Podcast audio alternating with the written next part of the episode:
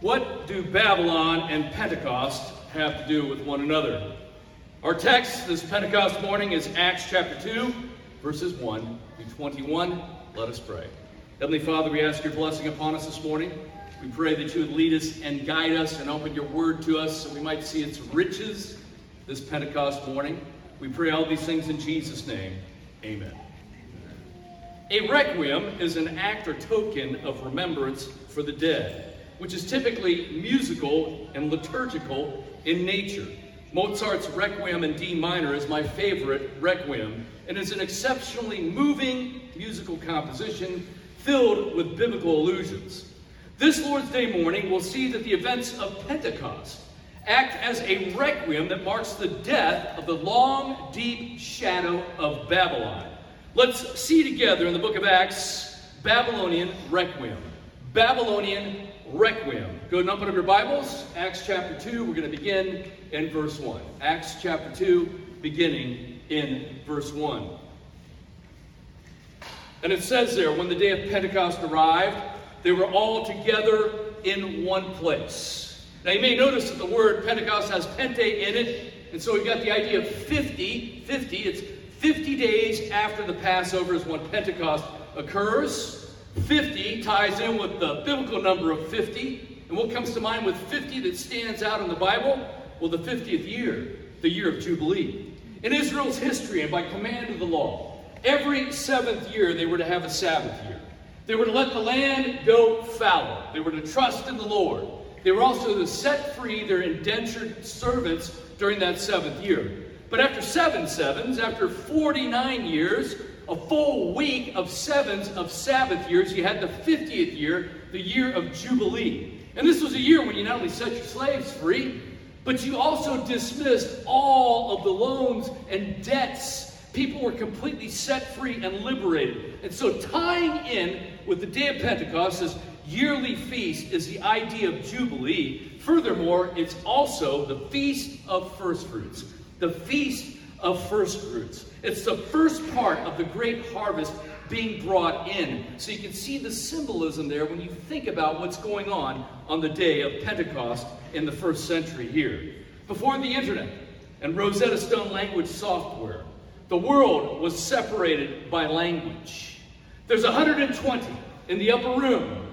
Galileans gathered together the seed, the nucleus of the early church. Let's see what happens. Verse 2 And suddenly there came from heaven a sound like a mighty rushing wind, and it filled the entire house where they were sitting. And divided tongues as of fire appeared to them and rested on each one of them. And they were filled with the Holy Spirit and began to speak in other tongues as the Spirit gave them utterance. Now, notice what happened here. We've got a mighty rushing wind. Now, in the Greek, the word here is panoe. It means a mighty breath borne forward. A mighty breath borne forward. The word panoe can also mean breath, gust, or breeze. Breath, gust, or breeze. So there's a mighty wind, but the mighty wind is the breath of the Spirit of God. God's breath by the Holy Spirit fills the house and fills the saints and fills the saints in a way where they're also receiving fire. Going on to verse 5. Now that we're dwelling in Jerusalem, Jews, devout men from every nation under heaven. And at this sound, the multitude came together, and they were bewildered because each one of them was hearing them speak in his own language. Now, you've got to remember the history of Israel. In the centuries before this Pentecost morning, after the resurrection and ascension of the Lord Jesus Christ, there had been hundreds of years of various exiles. Remember, after the time of Solomon, Rehoboam's son, through his foolishness, split the Israelite kingdom in two. So you had a northern kingdom that was known as Israel or Samaria. The ten tribes were up there, so you got 12 tribes, right? 10 of them up north. And then the southern two tribes, Benjamin and Judah, is the kingdom of Judah. You've got two kingdoms. Now, the northern kingdom was captured and conquered by the Assyrians, and they took those 12 tribes and they carried them off deep into their empire. Now, think about this. What the Assyrians would do is they would take one group of people and they would pick them up and uproot them, and then they would transport them all the way onto the other side of their empire. Then they would take a group of people from there and put them in your land. So now you're completely disoriented and you're not going to rebel. So we've got 10 tribes of Jews all the way out on the border of Central Asia, somewhere way out there, probably in modern day Iran. And they're learning the language of those people, and they're living out there far away from Israel, taking on the characteristics of those people. And then 150 years later, we have Judah being conquered by Babylon, and the people of Judah carried off into the Babylonian Empire. All the wealthy, all the influential, all the religious leaders carried off to Babylon again, learning those languages, learning that culture. And then the Persians come and take over the Babylonian Empire. And then the Greeks come, and then the Romans. And so by this time in the first century, you've got Jews so far separated that their mother tongue has become a second or third language to them. They speak the language of the peoples where they live. The first Babylonian exile occurred because of the Tower of Babel. Remember back in Genesis, the Tower of Babel? The entire world speaks one language. Imagine if the entire world spoke one language. Imagine if the entire world spoke one language and was concentrated on the things of God. What we could do. And yet, what did they do? They spent their time building a tower up to heaven, trying to reach up to heaven, trying to capture God, somehow trying to put God at their lead. And so God came down and confused their language, and the peoples spread out to the far reaches of the earth, all speaking different languages. The second Babylonian exile occurred because of sin and the one language of Israel was confused by their exiles off into the Babylonian Empire. But notice here, Pentecost, because of better weather, was a feast most attended by distant pilgrims. So most Jews would come at Passover, but you got all these Jews and they're living in the empire of Rome, but there's some that are living outside the Roman Empire. They're at the far flung reaches of the earth. And so, the better weather at the season of Pentecost, they would come down to Jerusalem. But they're speaking all these other languages, and Hebrew is far from their mother tongue. And they come to Jerusalem for the season and the festival of Pentecost. Verse 7 And they were amazed and astonished, saying, Are not all these who are speaking Galileans? And how is it we hear each of us in his own native language? Parthians and Medes and Elamites and residents of Mesopotamia, Judea, Cappadocia, Pontus, and Asia, Phrygia, Pamphylia, Egypt, and the parts of Libya belonging to Cyrene, and visitors from Rome. Both the Jews and proselytes, Cretans and Arabians, we hear them telling in our own tongues the mighty works of God.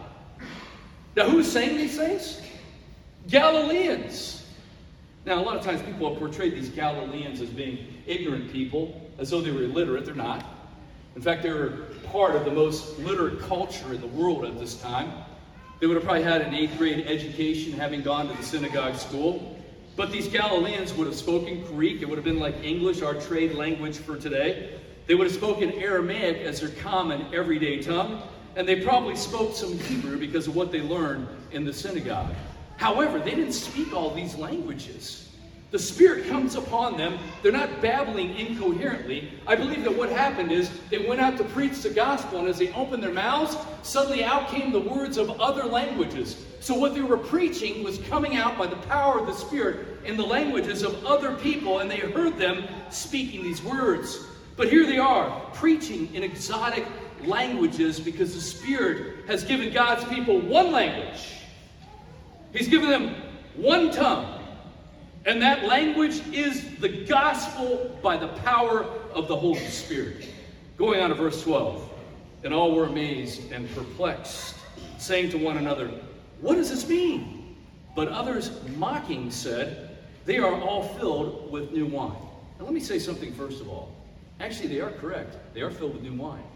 It's a new wine of the coming of the kingdom. But of course, they mean that in a mocking way. And this is where true faith comes in. Now, notice there's two different types of people in this crowd that are hearing these 120 come down into the streets and opening their mouths and preaching the gospel in all these languages.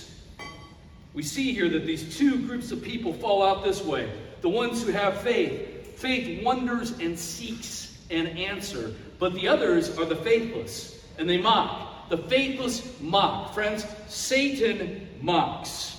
Our weakness in Reformed circles is an over reliance on precise doctrine that causes us to miss the movements of God and its resulting joy. How many conservative reformed missionaries do you know in the global south? I know, I know a few. But I'll tell you what, most of those people out there are Baptists, and there's a ton of Pentecostals out there. And they got really bad theology, but guess what? God's still using them.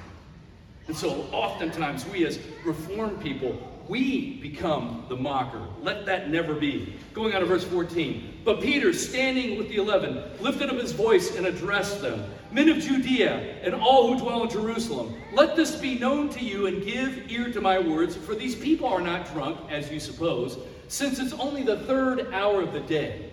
It's 12 noon as Peter stands up to address the crowd.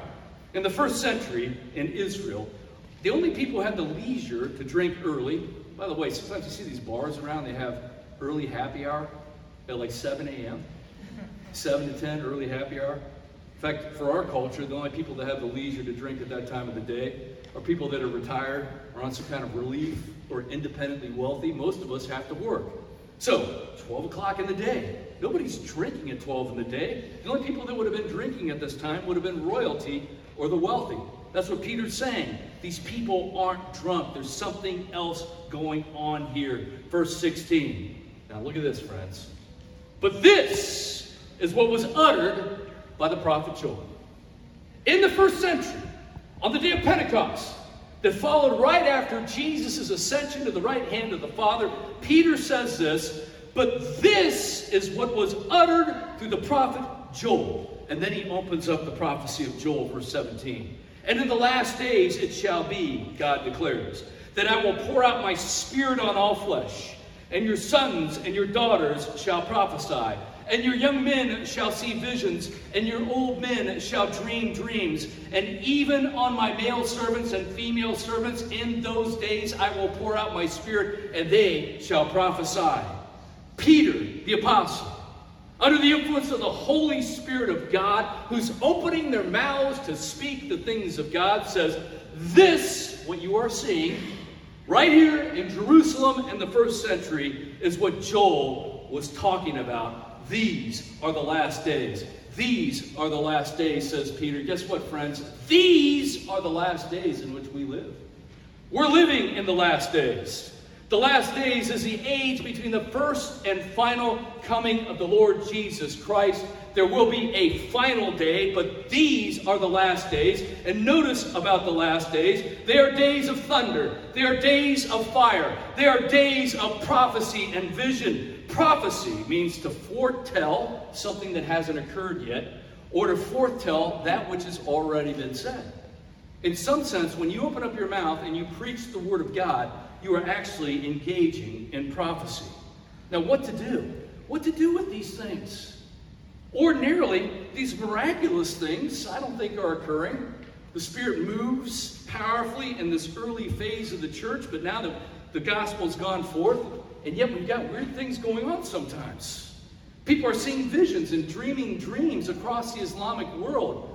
The Southern Baptist Convention did an investigative committee because they wanted to know what's happening. And in places where people don't have access to the Bible, they're claiming they're getting visions of Jesus. They're converting to Christ. It seems to be real. We've got the largest underground church in the world today is in Iran, of all places. Can I hear an amen to that? Because God's on the move as he's been on the move through the last days. And friends, these are the last days. These 2,000 years up to now until Christ comes again are the last days. In verse 19, and I will show wonders in the heavens above and signs on the earth below blood and fire and vapor and smoke. And the sun shall be turned to darkness and the blood, uh, the moon to blood before the day of the Lord comes, a great and magnificent day. Whatever your view is on these celestial events, they come before the return of the Lord Jesus Christ. Now, before you go, hey, these things haven't happened yet, we've got to wait until the final day for all these celestial and cataclysmic events to occur. Let's say this cataclysmic language is common Old Testament prophetic speech. In fact, I want you to turn here. Go ahead and turn to your Bibles. Psalm 18. Psalm 18. Look at verse 6. By the way, when you turn to Psalm 18, look at the top. Who wrote this song? Kids, anybody? Who wrote Psalm 18? Anybody see it there? It's David, right? David wrote this psalm. Look at verse 6 in Psalm 18. In my distress, I called upon the Lord, or Yahweh. To my God, I cried for help. Now, notice what happens. From his temple, he heard my voice, and my cry to him reached his ears. Then the earth reeled and rocked. The foundations, also the mountains, trembled and quaked because he was angry. Smoke went up from his nostrils, and a devouring fire from his mouth. Glowing coals flamed forth from him. He bowed the heavens and came down. Thick darkness was under his feet. He rode on the cherub and flew. He came swiftly on the wings of the wind. He made darkness his covering, his canopy around him, thick clouds dark with water. Sounds like the end of the age, doesn't it? And yet it wasn't. This happened in the days of David. What is this about? You see, in the language of an Old Testament prophet, celestial signs, cataclysmic events are the colorful language of things happening. And friends, I have no doubt that there are cataclysmic events happening in the spiritual realm when God begins to move. Things which we may not see, but in the language of a prophet, we see these words here about the earth being shaken and God coming down riding on the wings of the cherub. Did Jesus not say that this age brings in the mountains being brought low, the low places being brought high? What's that about? Well, there's all kinds of struggle engaged in the spiritual realm, but there's also things you might not quite see until after the event. Empires being brought down, kings being brought low and brought back to life, believing in the Lord Jesus Christ, nations changing their allegiance. So that we have 120 in the upper room until this morning. There are some 2.7 billion of us Christians in the world today. For you see, the heavens are shaking. The heavens are shaking. God's shaking this age. Verse 21 And it shall come to pass that everyone who calls upon the name of the Lord shall be saved. Everyone who calls upon the name of the Lord shall be saved. Do you believe that, brother? Do you believe that? Everyone who calls on the name of the Lord Jesus Christ will be saved. Everyone who is saved is united to Christ. The reversal of the Babylonian exile is about unity, reunification, union with Christ. And union with Christ means union in the new human race in Christ. And guess what, friends? We're all now speaking one language. We're speaking the language of the gospel. If any of you have been to a foreign country where you met other Christians, exotic Christians, who live their lives ordinarily day by day in ways that are very foreign to you, and yet you can barely communicate in a language with them. Maybe they understand some English, and yet you still can communicate with them. And you understand one another, and you have this, this connection with them that you don't have with other people. Why? Because God's doing a wonderful work in this age. He's causing us all to speak one language, and the language is the language of the gospel. Can I hear an amen to that? Amen. The human race destroyed to the fall and disunited at Babel is being restored and brought together as one in the Lord Jesus Christ. Everyone who calls upon the name of the Lord shall be saved. So let's go out and give them a reason to call. Let's go out here, South Austin, Central Texas, and give them a reason to call. Babylon is falling, and fading away. And the new song of the body of Christ is its requiem. If you have friends who self identify as Assyrian, Chaldean, or Aramaean, then you actually know some Babylonians. Former tennis champion and bad boy Andre Agassi is one of them. They're also Christian because the requiem for Babylon has already occurred. Babylon is dying, fading away, and being transformed through resurrection the actual physical city that rebelled against God, building a tower to heaven, and the capital city of the great Babylonian Empire that conquered the Jews, died and resurrected. Babylon was likely the origin of the wise men who visited and worshiped baby Jesus. And the people of the former Babylonia were converted to the Christian faith early in the history of the church. But they and us are an echo of the great reunification of the human race that began at Pentecost and is driving back the confusion of Babylon. All things are becoming new through Pentecost. One people, one tongue, one king. God has done marvelous things. Can I hear an amen to that? Amen. This morning we've seen in Acts chapter 2 that the events of Pentecost function as the Babylonian requiem. Soli Deo Gloria. To God alone be the glory. Let's pray. Heavenly Father, we thank you for your Spirit being poured out on the day of Pentecost and for you making a new people across all tribes, across all tongues, across all races, uniting us even now in this age. Help us to live our lives in accordance with this, for we will all be one on the last day. We thank you for this. In Jesus' name, amen.